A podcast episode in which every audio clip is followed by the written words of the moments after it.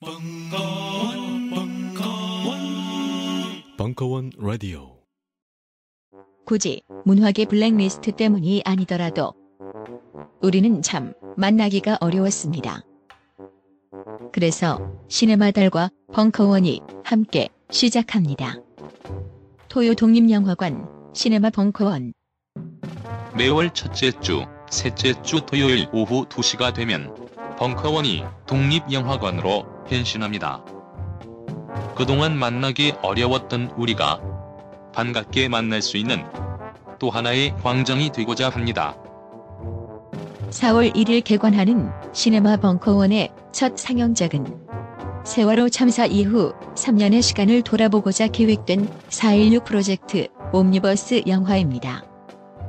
자세한 사항은 지금 바로 벙커원 홈페이지에서 확인하세요.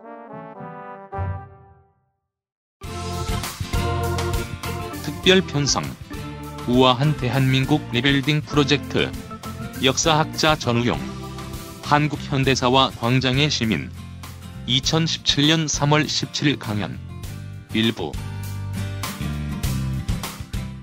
네, 안녕하세요. 어, 요즘 좀 한가한 역사학자 전호영입니다. 어, 뭐 전체 에, 주제가 힐링이라는데 힐링이 될 것 같지는 않아요. 음, 좀 따분한지도 모르는데 다만 우리가 어, 이제 지난 20회에 걸쳐서 20주에 걸쳐서 어, 저 광화문 광장이라고 지금 부르는 그 광장을 어, 김영삼 정권 때부터 시작해서 여러 차례에 걸쳐서 좀 바꿔나가면서 붙은 이름이 국가 상징가로예요. 그 국가 상징가로를 시민이 점거했던 경험을 우리가 어떻게 간직할 것인가. 음, 또 그렇게 경험을 간직한다면 이 도시 공간을 어떻게 바꿀 수 있을까? 부분적으로 좀 전문적인 얘기가 되겠죠.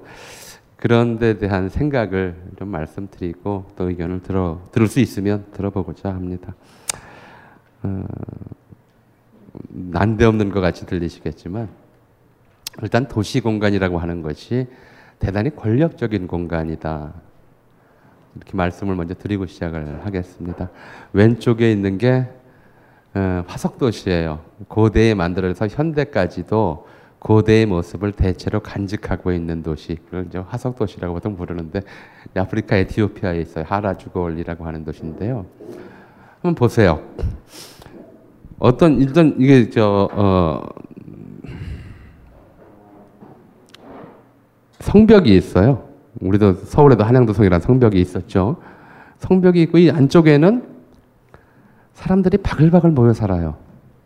집 한 채 더 지을 수도 없이 빡빡하게 모여 살고 그 바깥쪽을 벗어나면 벌판이에요. 듬성듬성. 몇 해 전에 어, 이명박 전 대통령이 그런 얘기를 한 적이 있죠. 그것 때문에 좀 어, 이슈가 됐었는데 그런 얘기를 했었어요. 강원도 사람들은 왜 그렇게 뜨문뜨문 흩어져 사는지 모르겠다. 좀 모여 살면 전기 넣기도 쉽고 가스 넣기도 쉽고 할 텐데 강원도 사람들이 벌컥 화를 냈죠. 그럼 어, 농사는 어서 지으란 말이냐.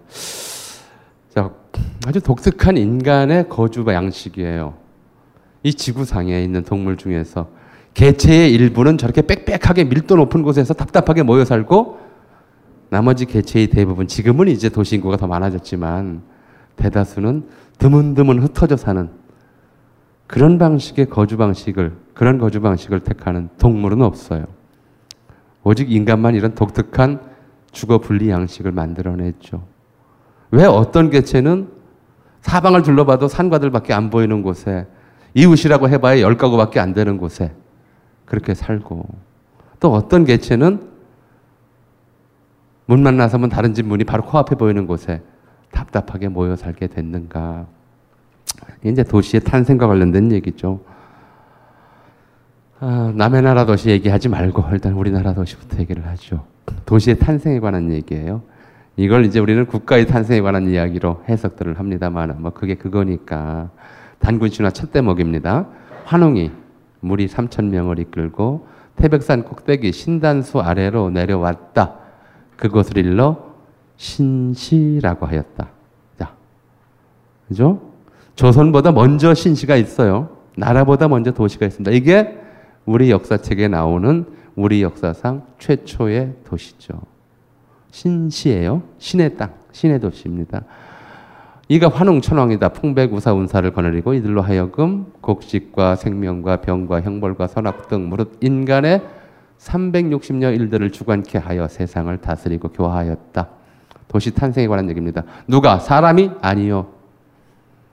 하늘의 신이 무리 3천 명을 거느리고 자 이게 최초의 도시 인구수가 3천 명이었다는 기록이겠죠.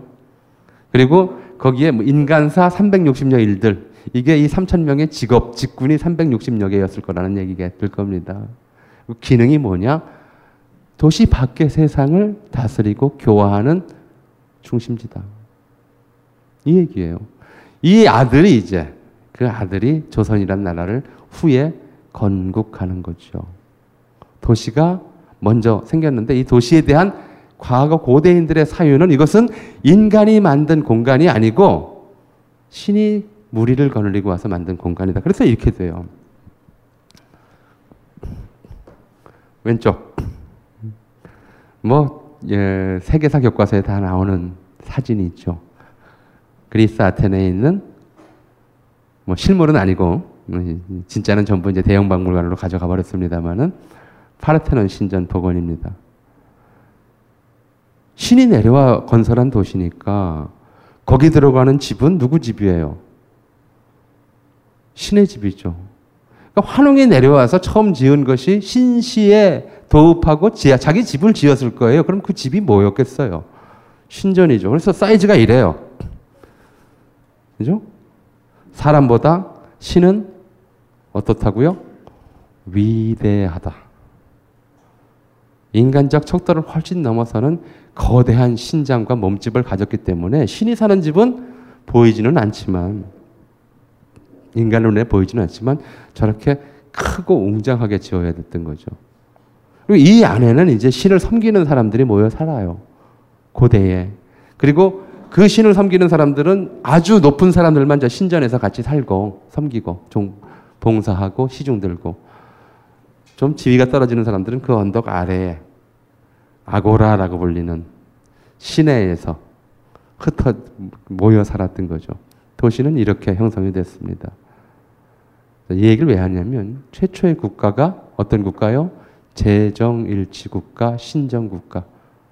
사제들이 국가의 최고 통치자를 겸했던 권력의 소재가 바로 신전에 있었어요. 그리고 이걸 통해서 이제 신전을 중심으로 한 이른바 도시 공간들이 만들어집니다. 어떻게? 아, 이거는 이제 3, 4세기경에 에, 저 지금의 터키에 있었던 히에라폴리스라고 하는 고대 도시인데 가장 좀 어, 흔적이 잘 남아 있는 도시라서 복원하고 있고요. 복원이 다 됐을 경우 이런 모습이었을 거다라고 보여주는 그런 이제 그림이에요. 지도죠. 자, 뭐 내가 한 시간 반 하기로 했는데 시간이 될까 모르겠네요. 좀 가급적 말씀을 드려보죠. 이 도시는 이렇게 생겨먹었고 지금은 흔적은 없지만 이 바깥으로 성벽이 있었을 거예요. 그리고 이 도시가 좀 이쪽으로 긴데 그 한가운데 있었던 이 열주가 솟아있는 이 건물이 당연히 신전이었죠. 이게 가장 높아요. 가장 그리고 이게 도시의 중심이고 도심이고 센터이고 권력의 거서죠.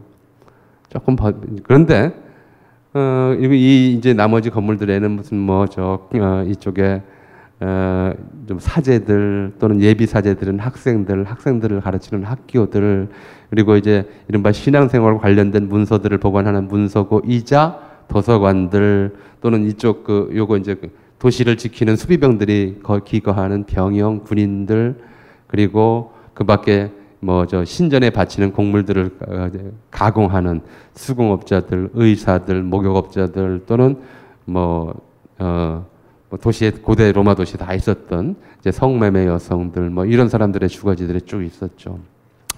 근데 가장 큰 두드러지는 랜드마크는 이 두 개였어요. 이 도시가 무슨 기능을 하는 것이냐, 도시의 본질이 고대에 뭐였었느냐 이걸 좀 말씀을 드리고 얘기를 할게요.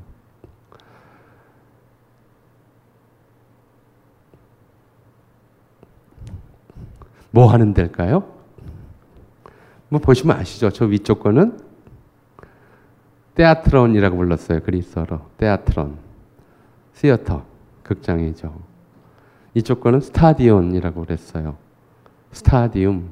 경기장이죠. 여긴 뭐 하러 가는 걸까요?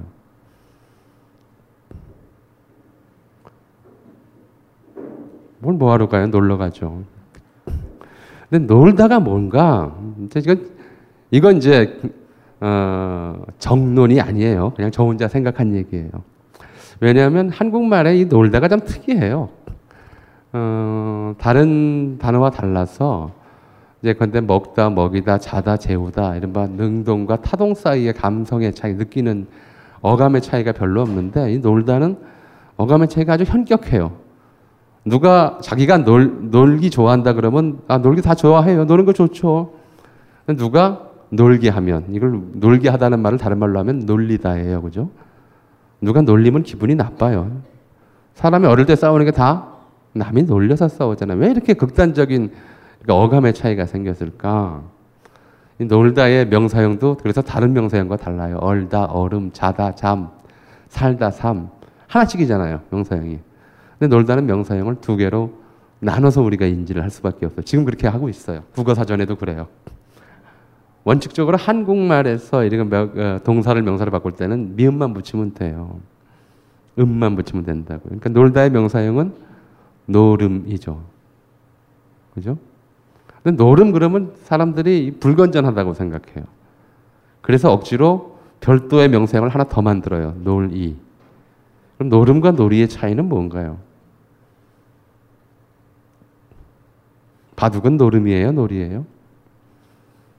족구는 축구는 뭐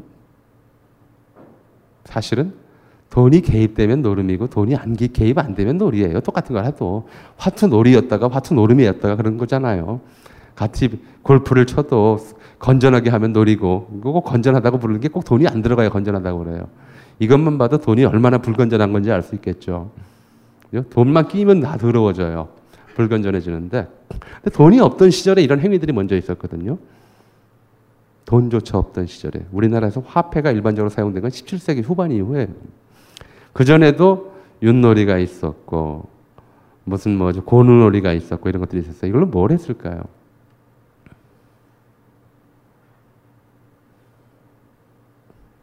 이 놀다라는 말은 이제 음, 그저 일본 서기에 보면 이제 그런 게 나와요. 어, 일본의 이제 태양신, 건국 시조신이죠. 아마데라스 오카미가 뭐 세상 꼴 보기 싫다고 동굴에 들어가서 바위로 굴문을 막았는데 그러다 보니까 세상이 캄캄해졌다. 태양신이 들어갔으니까요. 그러니까 이제 온갖 잡신들이 그 앞에 나와서 이 신을 다시 불러내기 위해서 어, 좀 음탕한 또는 에로틱한 또는 시끄러운 별별 행위들을 다 했어요. 그냥 너무 시끄러우니까 이 신이 궁금해서 저것들이 왜 이렇게 떠드나. 굴문을 열고 내다봤대요. 그때 밧줄로 잡아 끌어서 다시는 굴에 못 들어가게 한 덕에 해가 지지 않는 나라가 되었다. 뭐 이런 식의 이야기를 해요. 이게 놀다예요. 뭐냐고요? 신을 부르기 위해서 인간이 했던 모든 행위들, 노래 부르고 춤추고 뭐 시끄럽게 떠들고 이런 것들. 그리스 신화에서 보면 뭐 우리가 올림픽이 처음 만들어질 때에 왜 만들었다고 그러죠? 너무 진지, 진지하시네. 진지들을 안 드셨나? 올림포스 산의 신들을 기쁘게 하기 위해서 올림픽 경기를 했어요. 서로 싸우고 그 과정에서 고함 지르고 하는 것들이죠. 이 행위를 저는 놀다라고 봐요. 그래서 뭐 제대로 놀면 어떻게 논다고 그러죠? 신나게. 예. 신이 나오게 놀아야 제대로 노는 거예요. 신이 심시 귀찮아서 안 본다 그러면 제대로 노는 게 아니에요. 자, 이 과정을 거치는 것이 이런 것들이에요. 그래서 여기 들어갈 때는 아, 미리 이제 신을 부르기 위한 준비들을 하고 가요. 지금 이 자리에서는 이렇게 점잖게들 굉장히 진지하게들 앉아 계시잖아요. 술집인데 사실은 그죠? 이- 이게 이게 스크린이 있고 제가 있으니까 이제 진지해지신 거란 말이야. 근데 그게 아니라고 생각해 보세요. 술집에서 이- 제가 이 사람이 아니고 이렇게 쓸데없는 얘기나 떠드는 학자가 아니고 가수라고 치면 그것도 락 가수라고 치면 이렇게 앉아 계시면 안 되는 거잖아요. 그죠? 근데 제가 이러고 있는데 이 자리에서 마치 락 가수가 온 것처럼 벌떡 일어나 가지고 막 흔들고 춤추는 사람이 있으면 뭐라 그래요? 미쳤다고 그러죠. 예. 놀다 보면 신이 나오잖아요. 그럼 신하고 만나요. 사람이 그렇게 느껴요. 그걸 우리말로 미쳤다고 그래요. 미치다라고 하는 말은 닿다, 도달하다, 이르다와 같은 뜻이에요. 신하고 닿는 것을 미쳤다고 그래요. 저 내거리 못 미쳐서라듯이 우리 저 전문 용어로 접신이라고 하죠.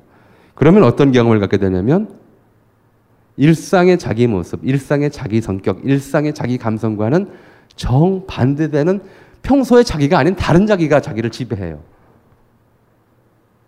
그죠? 펄쩍펄쩍 뛰고 얼굴에다가 막 이런 거 빨간색, 파란색 색칠해도 부끄럽지 않고 그죠? 일어나서 막뭐 일어났다 앉았다 하고 노래 부르고 고함 지르고 뭐 축구 경기 보다가 저거 죽여라 뭐 이렇게 욕도 하고 그 경험이 뭘까요? 요, 요 즘은 그걸 우리가, 스트레스 푼다고 그래요. 근데 그 경험이 뭐였을까요? 고대인들에게. 그, 요즘은 뭐 너무 많아요. 사실 맘만 먹으면 매일 그- 매일 미칠 수가 있어요. 그럼 진짜 미친 사람하고 안 미친 사람의 차이는 미쳤다가 되돌아오느냐 안 되돌아오느냐의 차이뿐이지 다들 가끔씩 미쳐요. 그래야 살아요. 근데 고대인들의 그런 경우는 굉장히 적었어요.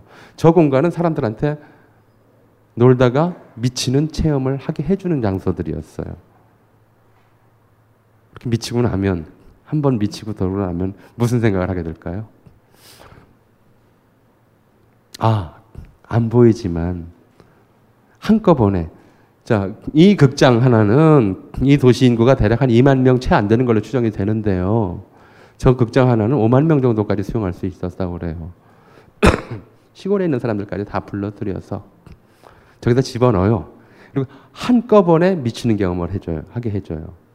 다 미치고 나면 돌아왔을 때 어떤 생각을, 어떤 확신을 갖게 됐을까요? 누가 있어 이 많은 사람을 한꺼번에 미치게 할 수 있겠는가? 한꺼번에 같은 느낌, 같은 광기로 몰아넣을 수 있었겠는가?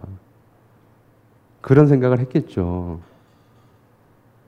그건 신이 있다는 확신이에요.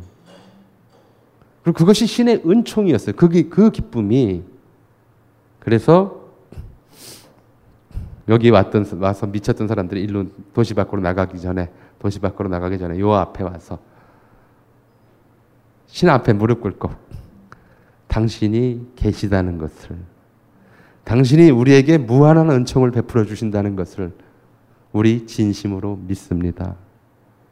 그리고 열심히 돌아가서 열심히 농사지어서 열심히 양을 길러서 나 먹을 거 조금만 남기고 다 바치겠습니다. 이 시설들은 그렇게 현존 권력, 신의 대리인, 실존하는 인물은 신의 대리인이죠. 그게 권력자예요. 권력자에게 자신을 신의 존재를 인정하고 권력자에게 충성을 맹세하고 복종할 것을 다짐하게 만드는 그런 일종의 기계였어요. 이 고대 도시의 핵심 요소는 현대에 이르기까지 사실은 근본적으로 큰 변화 없이 이어져 왔어요. 그래서 지금 이 말씀을 드리는 거거든요. 그래서 중세 도시에서든 현대 도시에서든 각각 이런 식으로 이제 이른바 도시는 활락 또는 이제 신 접신의 경험, 미친 경험 시골에는 이런 거 없어요. 시골에 살면 심심하거든요. 이런 이제 활락 광기의 체험들을 계속 하게 해주면서 이제 신의 존재를 보여주는 가시적 구조물들을 채워놔요. 이런 거죠, 뭐 중앙에 광장, 큰 대로, 엄청난 기념비, 엄청난 성당, 심지어 이제 이건 어, 자본주의 시대의 신인, 자본의 상징물까지 이런 것들을 세워놓음으로써 인간들로 하여금 함께 같은 느낌을 공유하고 같은 감성을 공유하고 같은 신앙을 갖고 같은 숭배 대상을 찾게 만드는 그런 일종의 복종을 가르치는 기계였어요.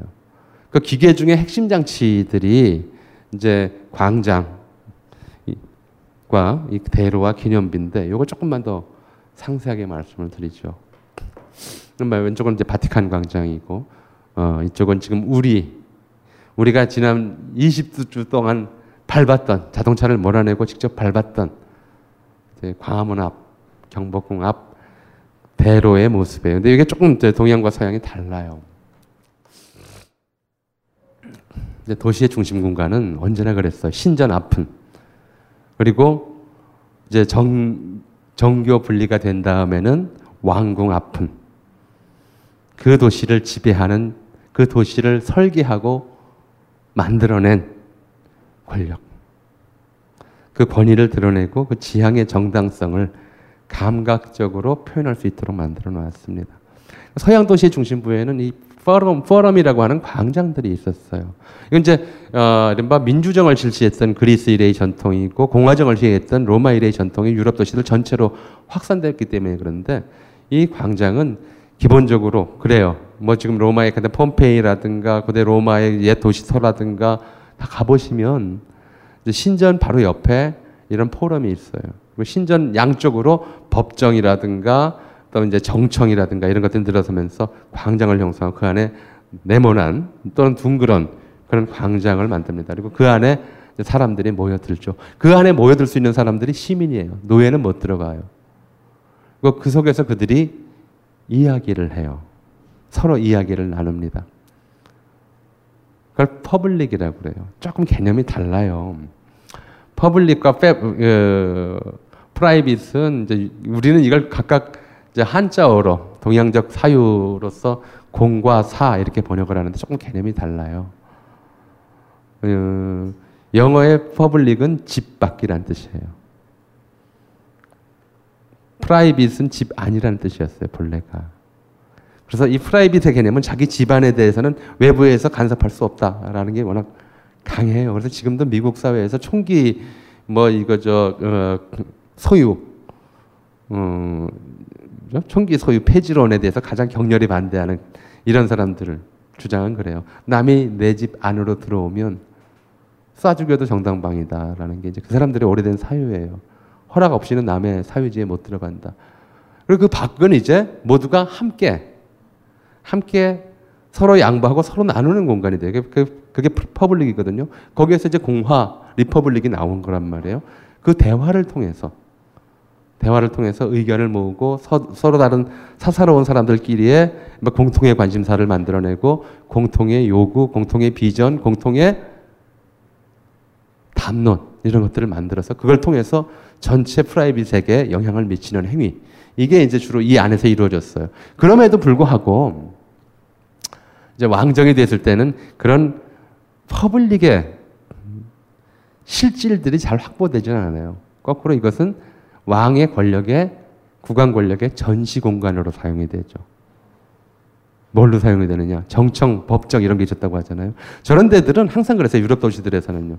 저런 광장은 주로 예컨대 대관식 할 때 경축 행사가 동원되거나 동원되는 거예요. 경축 행사에 동원되거나 무슨 뭐 왕의 결혼식이 있으면 그때 이제 저기서 뭐 온갖 그 도시 주민들이 다 몰려 나와서 축하하도록 하거나 아니면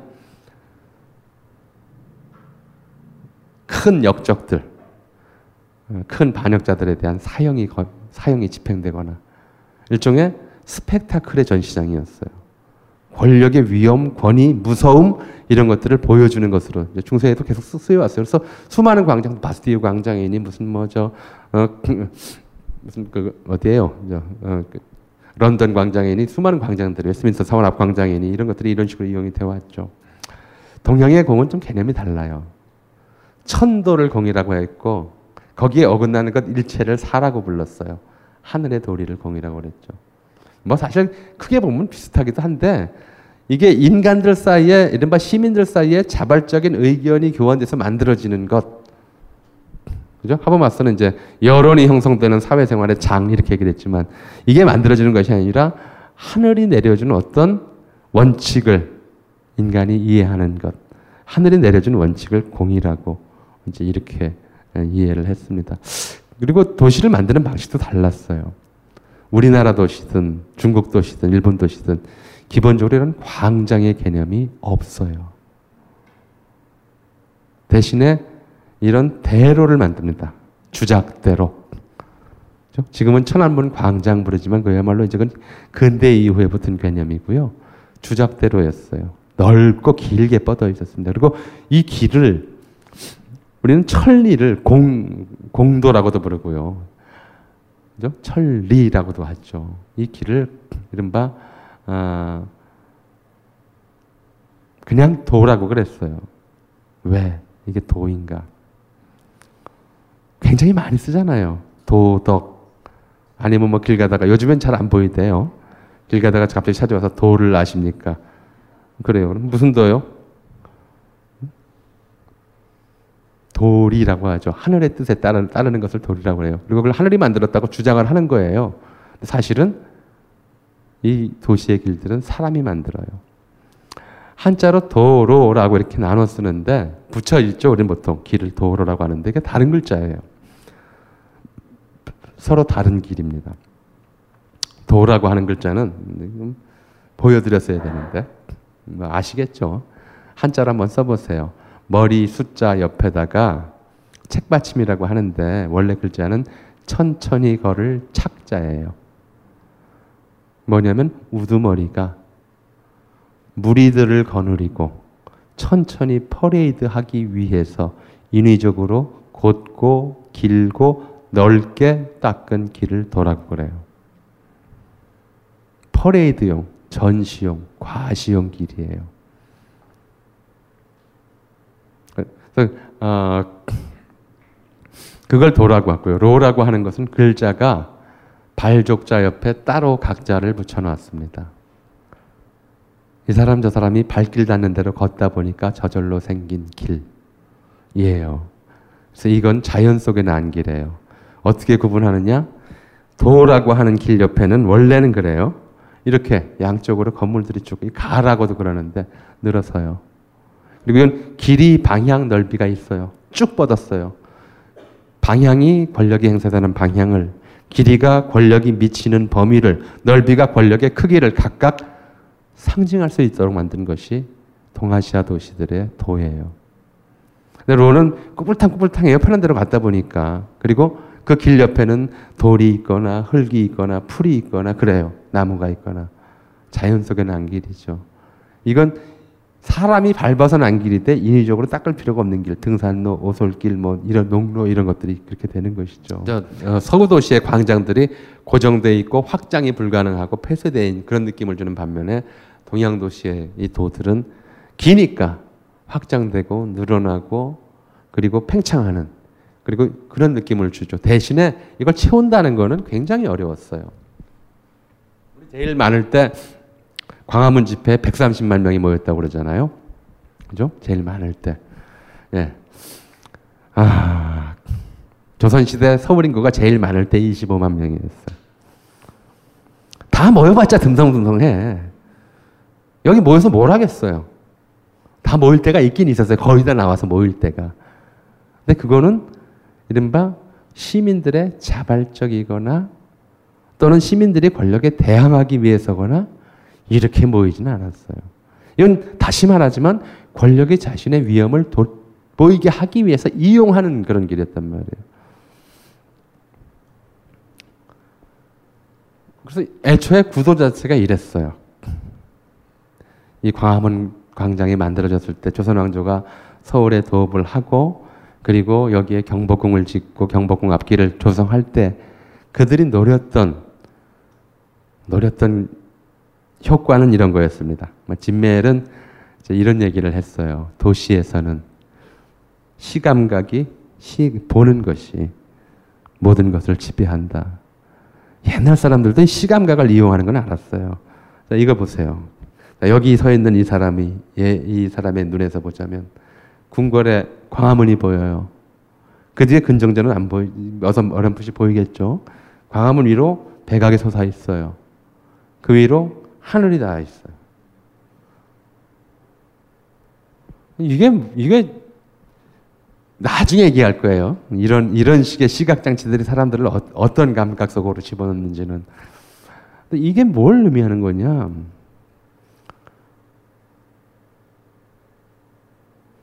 한국 사람들 특히 이제 산이 많다 보니까 한국 사람들의 공간관념에 좀 특이점이 있어요. 우리가 뭐 자연을 다른 말로 산수라고 이렇게 얘기를 하기도 해요. 또는 나라를 강산이라고 얘기도 해요. 근데 강과 산에는 명료한 위계가 있어요. 여기 계신 분 중에 요즘엔 이제 달라졌다고 하더라고요. 계신 분 중에 혹시 초, 중, 고등학교 다니면서 교과에서 산이라고 하는 걸 본 적이 없다. 계신가요? 무슨 초등학교 때부터 저는 초등학교 때부터 대학교 다닐 때까지 뭐냐 이게 하나 둘 셋 넷 여덟 개의 산의 전기를 받으면서 살았어요. 첫 구절은 전부 뭐 무슨 산의 기상, 무슨 산의 전기 받아 뭐 이렇게 시작을 해요. 어, 이건 이제 대략 한 4세기, 5세기 기원 후부터 한국인들의 주된 생활 공간이 평지로 내려오고 산을 이른바 죽은 이들을 위한 공간으로 썼기 때문이라고 그 이유라고 저는 추정을 하는데 그래서 어, 산은 강보다 특별히 신성한 공간이에요. 그렇게 부르잖아요. 산에 사는 귀신은 신령님이라고 그래요. 강에 사는 귀신은 그냥 물귀신이에요. 등급이 달라요.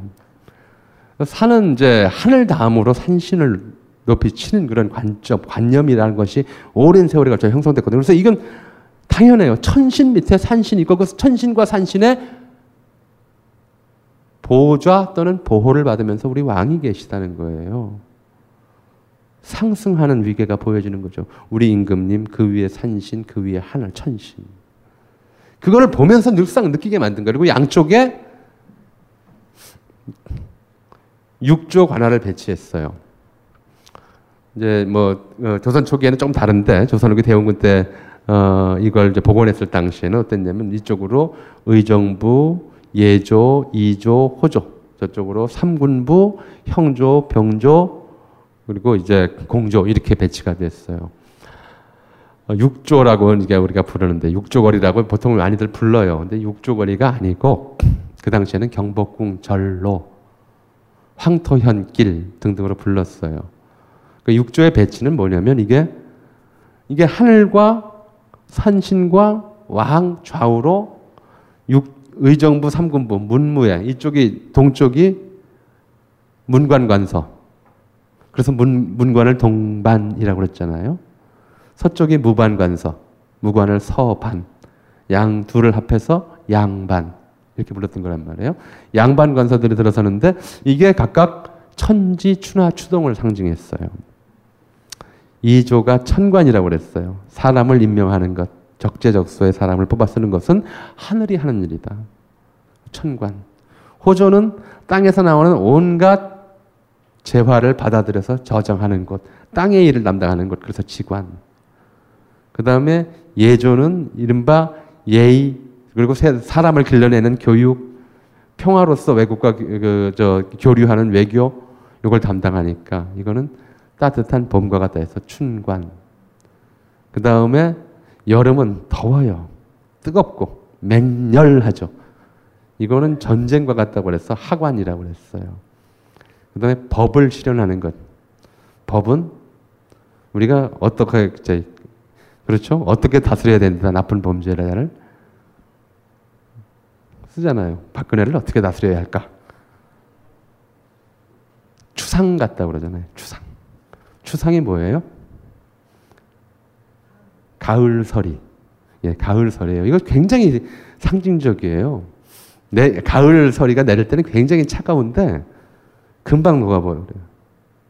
뒤끝이 없어요. 그게 법이, 법이 그래야 된다고 했던 거 추상 같아야 된다고 했던 것이 매섭기만 한 것이 아니라 뒤끝이 없어야 돼. 한 번 내리고 나서 뒤끝이 있어서 계속 블랙리스트 만들어가지고 이렇게 추적하고 괴롭히는 거는 법의 원칙이 아니에요. 그리고 법은 휘어서도 안 돼요. 그러니까 일하는 사람들한테는 시, 원하고 노는 사람한테는 쌀쌀하고 이게 또 법이라야 한다는 거였죠. 그래서 이제 형조를 추관이라고 그랬어요.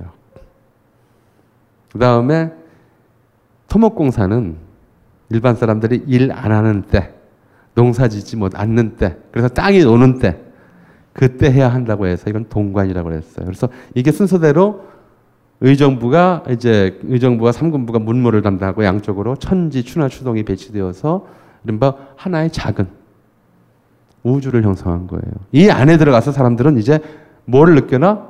왕이 하늘을 대신해서 산신의 도움을 받으면서 천지 추나 추동에 조화롭게 운행하도록 하는 그런 나라의 백성으로 살고 있습니다라고 느끼게 만드는 도시는 권력의 위험을 드러내고 권력에 복종하게 만들고 순종하게 만드는 기계였다고 말씀드렸어요. 그 기계의 역할을 했던 핵심 공간이 바로 이 자리였어요.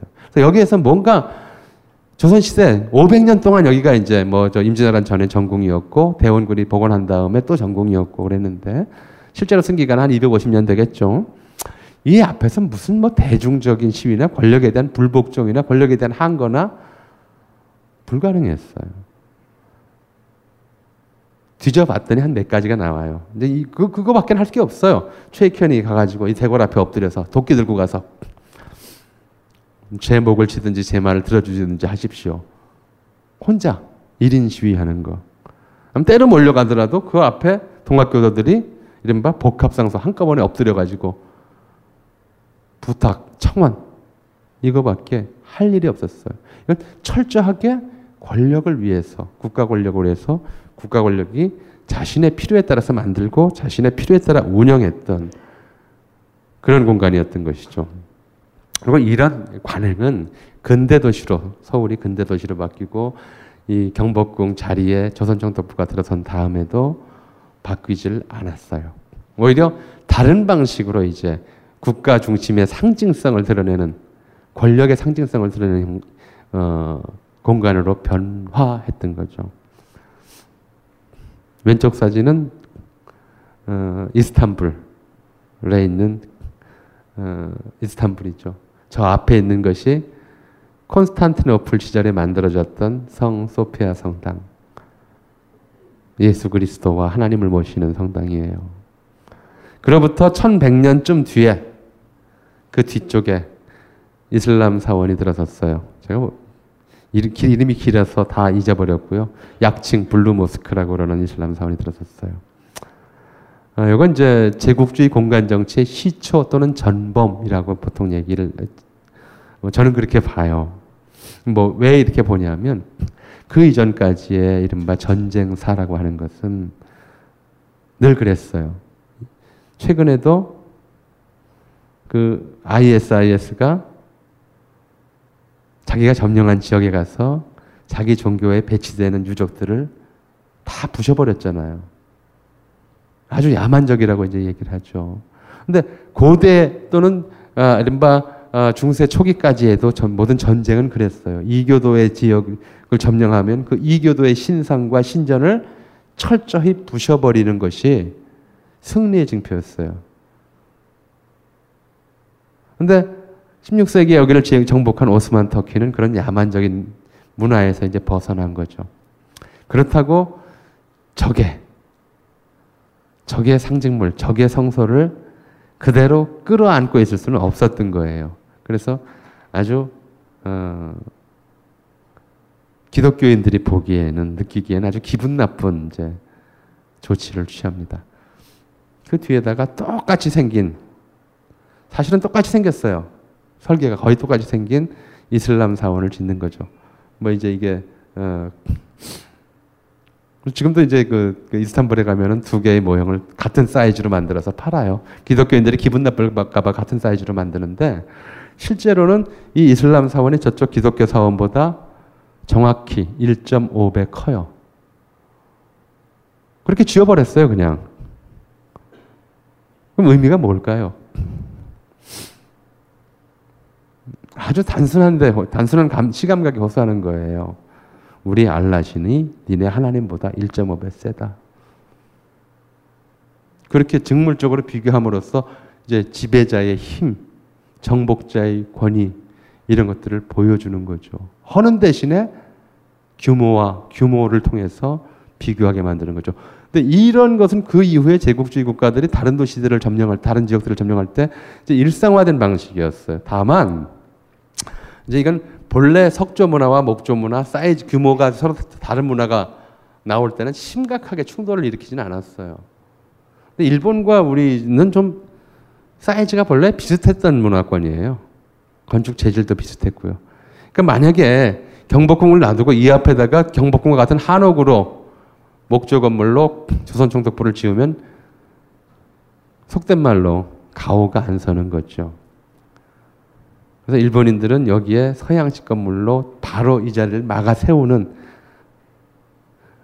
굉장히 치사한 공간 정치 수법을 썼습니다. 웅장한 조선 정도부 건물을 짓고 그 다음에 경복궁에 있었던 전각들은 대부분 헐어버려요. 몇 개 안 남겨두고 초라하게 만든 다음에 딱 막아 세우는 거죠.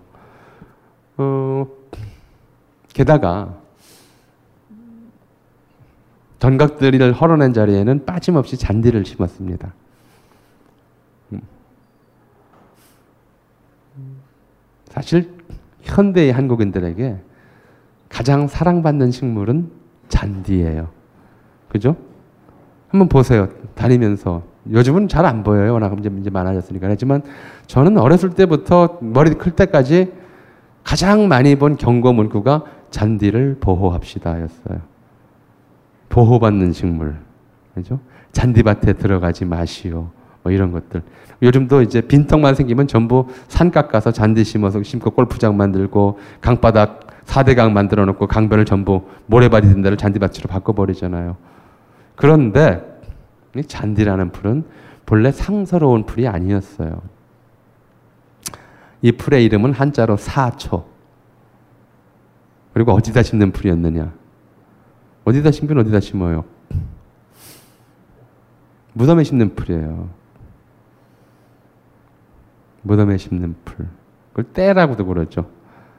우리 저 어, 뭐 이게 예로 들기 적절한지 모르겠습니다만은 어, 세월호 참사를 겪고 나서 생때 같은 우리 자식 할 때 그 때가 이 잔디예요. 어려서 잘 밟아도 잘 자란다고 해가지고 근데 무덤에 쓰는 풀이었어요. 한국인들의 문화는요.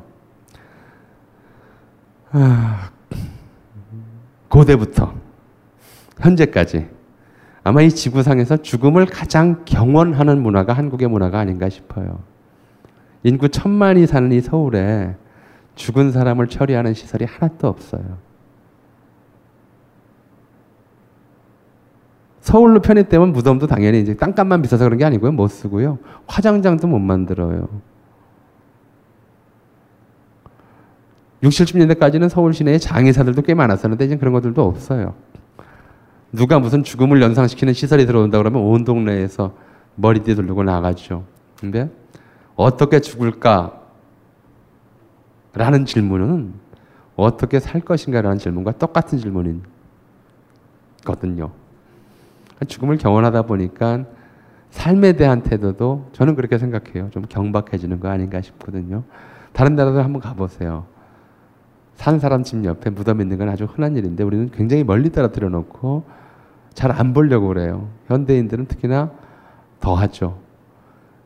한 5, 60년 전만 해도 한 사람이 평생 살면서 자기 가족 또는 친지, 친척들의 임종을 최소한 10번 이상은 지켜봤어야 했어요. 근데 지금 어떤가요? 평생 살아도 죽은 사람을 몇 번 보시나요? 굉장히 멀어졌어요. 네, 뭐 그렇다 치고 그만큼 죽음을 경험하는 문화기 때문에 죽음을 연상시키는 것들은 집으로 안 들여요. 근데 거기다가 딱 잔디를 심어놨어요. 그 당시에는 이게 다 죽음을 연상시키는 풀이었거든요. 무덤에 놨었던 풀. 산 사람 집 마당에는 안 심는 풀이었어요. 그렇게 이제 궁궐을 왕조의 무덤으로 개조해 놓고 거기를 르네상스 양식의 서구적 양식의 거대 건물로 딱 막아치우면서 비교하게 한 거죠. 너희들은 얼마나 초라하냐? 우리는 얼마나 웅장하냐? 너희들은 얼마나 후진적이냐? 우리는 얼마나 선진적이냐? 너희들은 얼마나 야만적이고 우리는 얼마나 문명적이냐? 야만과 후진과 그리고 어, 낙후된 것들이 그죠? 선진적이고 문명적이며 개명한 시설, 일본의 지배를 받는 것은 당연하다. 이걸 보여주기 위해서 여기다 만들었어요. 굳이 다른 곳에다 만들지 않고 경복궁을 가로막은 이유는 그것이고 그리고 이 앞을 서울에서 가장 넓은 도로로 만들어 놓고 이제 과거에 조선 사람들이 왕을 숭배하듯이 조선 총독과 그 뒤에 있는 일본 덴노를 추앙하도록 만드는 일종의 시각 장치로서 저렇게 배치를 했던 거죠.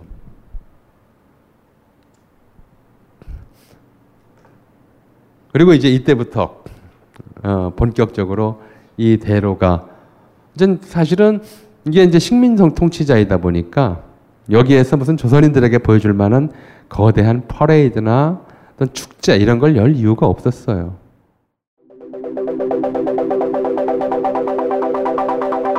안녕하십니까 대중문화 평론가 강헌입니다. 인간 정신의 온갖 나태함에도 불구하고 문화는 진보한다. 계몽주의 지식인 볼테르의 말입니다. IMF 이후 붕괴된 대한민국의 문화산업 그리고 한류의 극적인 성장 촛불 집회로 대변되는 문화 정치화 그리고 되살아난 블랙리스트의 망령 앞으로 펼쳐질 찬란한 한국 대중문화의 미래를 소망하면서 90년대부터 지금까지 우리가 겪어온 대중문화사의 사건들을 되짚어봅니다. 다이나믹 코리아의 종횡무진 대중문화사 이 시기의 으름장과 독립의 몸부림 사이 마지막 시즌 4를 시작합니다. 강헌의 대중문화사 시즌 4 오빵 강남 스타일. 한국 대중문화 글로벌 스탠더드로 진입하다. 3월 27일부터 4월 24일까지 매주 월요일 저녁 7시. 충정로 벙커원 3층 비밀 수련장